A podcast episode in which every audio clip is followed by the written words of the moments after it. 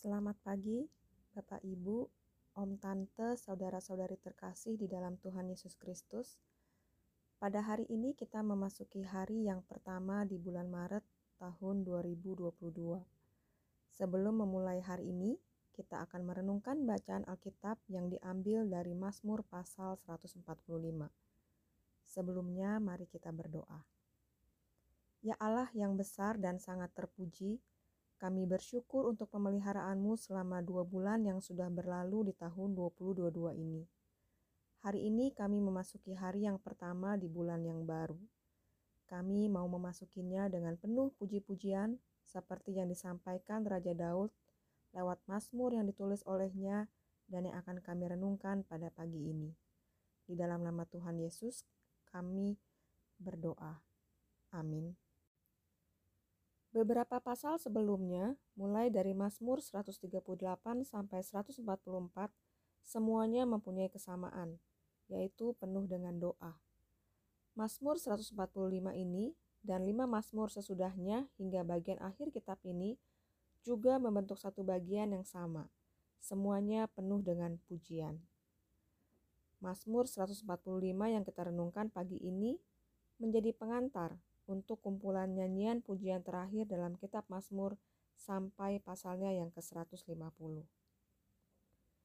Nyanyian pujian ini merupakan ekspresi kemenangan iman Raja Daud serta ajakannya kepada semua orang untuk mengagungkan kebesaran Allah.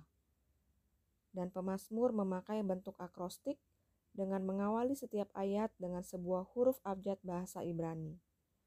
Gaya penulisan seperti ini dilakukan agar lebih mudah diingat dihafalkan, dan disimpan dalam pikiran. Apa yang bisa kita pelajari dari rangkaian puji-pujian yang disampaikan pada pasal ini? Daud mengatakan bahwa dia akan mengagungkan, memuji Allah yang adalah Raja, memuliakan namanya. Bukan hanya hari ini saja, atau kemarin, atau besok, tetapi setiap hari dan untuk seterusnya dan selamanya. Oleh karena apa? Oleh karena Allah itu besar dan sangat terpuji, dan kebesarannya tidak terduga. Pekerjaannya megah dan perkasa. Tuhan itu mulia dan perbuatannya ajaib. Apakah kita mengamini apa yang Daud sampaikan tentang kebesaran Allah dan kemuliaannya serta segala perbuatannya yang ajaib? Selanjutnya Daud mengatakan bahwa bukan hanya dia yang akan memuji Allah, akan tetapi juga angkatan demi angkatan artinya semua orang dari zaman ke zaman, dari keturunan ke keturunan. Bukankah itu berarti termasuk kita semua yang hidup pada zaman ini? Setelah mengagungkan Allah karena kebesaran dan segala perbuatannya, ayat 1 sampai 7, Daud memuji Allah oleh karena seperti apa Allah yang dia kenal. Ayat 8 sampai 13. Allah yang dia kenal adalah Allah yang pengasih, penyayang, panjang sabar, besar kasih setianya, baik kepada semua orang, penuh rahmat terhadap segala yang dijadikannya. Apakah kita sudah mengalami perjumpaan dengan Allah yang pengasih, penyayang, panjang sabar, dan seterusnya seperti yang pernah Daud alami? thank you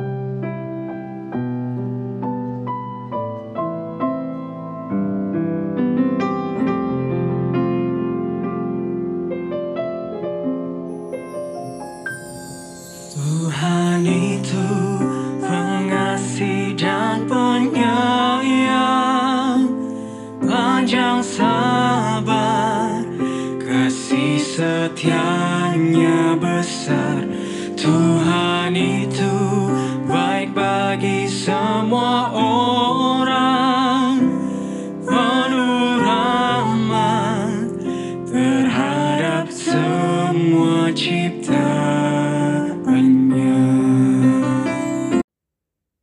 Dan berikutnya lebih dalam, Daud memuji Allah yang dikenalnya lewat segala perjalanan jatuh bangun dan pergumulan dalam hidupnya. Sehingga dia dapat mengatakan, Allah itu penopang bagi yang jatuh, penegak bagi yang tertunduk. Di bagian lain dalam Mazmur 37 ayat 23 sampai 24 Daud mengatakan, Tuhan menetapkan langkah-langkah orang yang hidupnya berkenan kepadanya. Apabila ia jatuh, tidaklah sampai tergeletak, sebab Tuhan menopang tangannya. Tuhan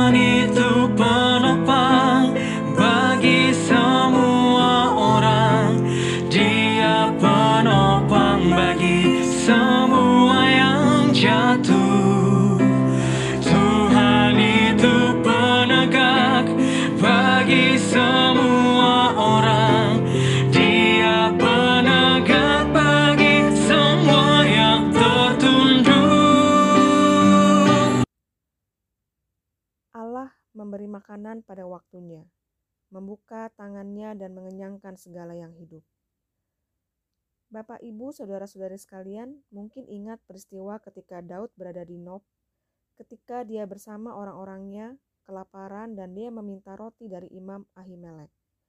Kemudian Imam Ahimelek memberikan roti sajian kepadanya sehingga dia dan pasukannya dapat makan. Bisa dibaca kembali dalam 1 Samuel pasal 21.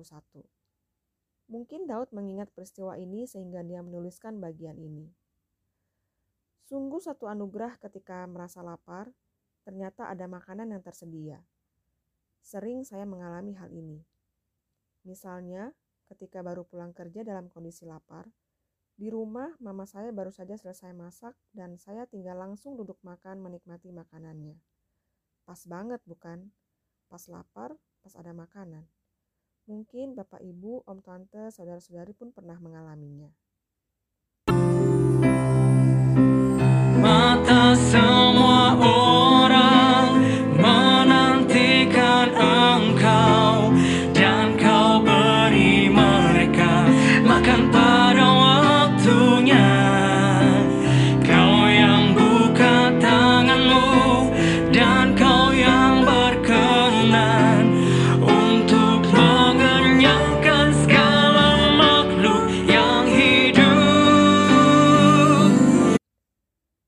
Kemudian Daud melanjutkan dengan mengatakan, Allah itu adil dan penuh kasih setia. Dia dekat pada orang yang berseru kepadanya. Allah melakukan kehendak orang-orang yang takut akan Dia, dan Allah mendengarkan teriak mereka minta tolong dan menyelamatkan mereka. Banyak referensi dari kitab Mazmur pasal lainnya yang menyatakan Allah mendengar teriak orang yang minta tolong. Daud juga pernah mengatakan dalam Mazmur pasal 34 ayat 18 sampai 19, Apabila orang-orang benar itu berseru-seru, maka Tuhan mendengar dan melepaskan mereka dari segala kesesakannya. Tuhan itu dekat kepada orang-orang yang patah hati dan ia menyelamatkan orang-orang yang remuk jiwanya. Rangkaian Mazmur sebelumnya yang ditulis Daud juga berisi doa-doanya seruannya kepada Allah yang dia yakini akan mendengarkan segala seruan dan kesesakannya. Dan yang terakhir, Tuhan menjaga semua orang yang mengasihinya, tetapi semua orang fasik akan dibinasakannya. Dapat disimpulkan, Mazmur 145 ini semacam rangkuman puji-pujian Daud kepada Allah yang dituliskannya berdasarkan pengalaman hidupnya.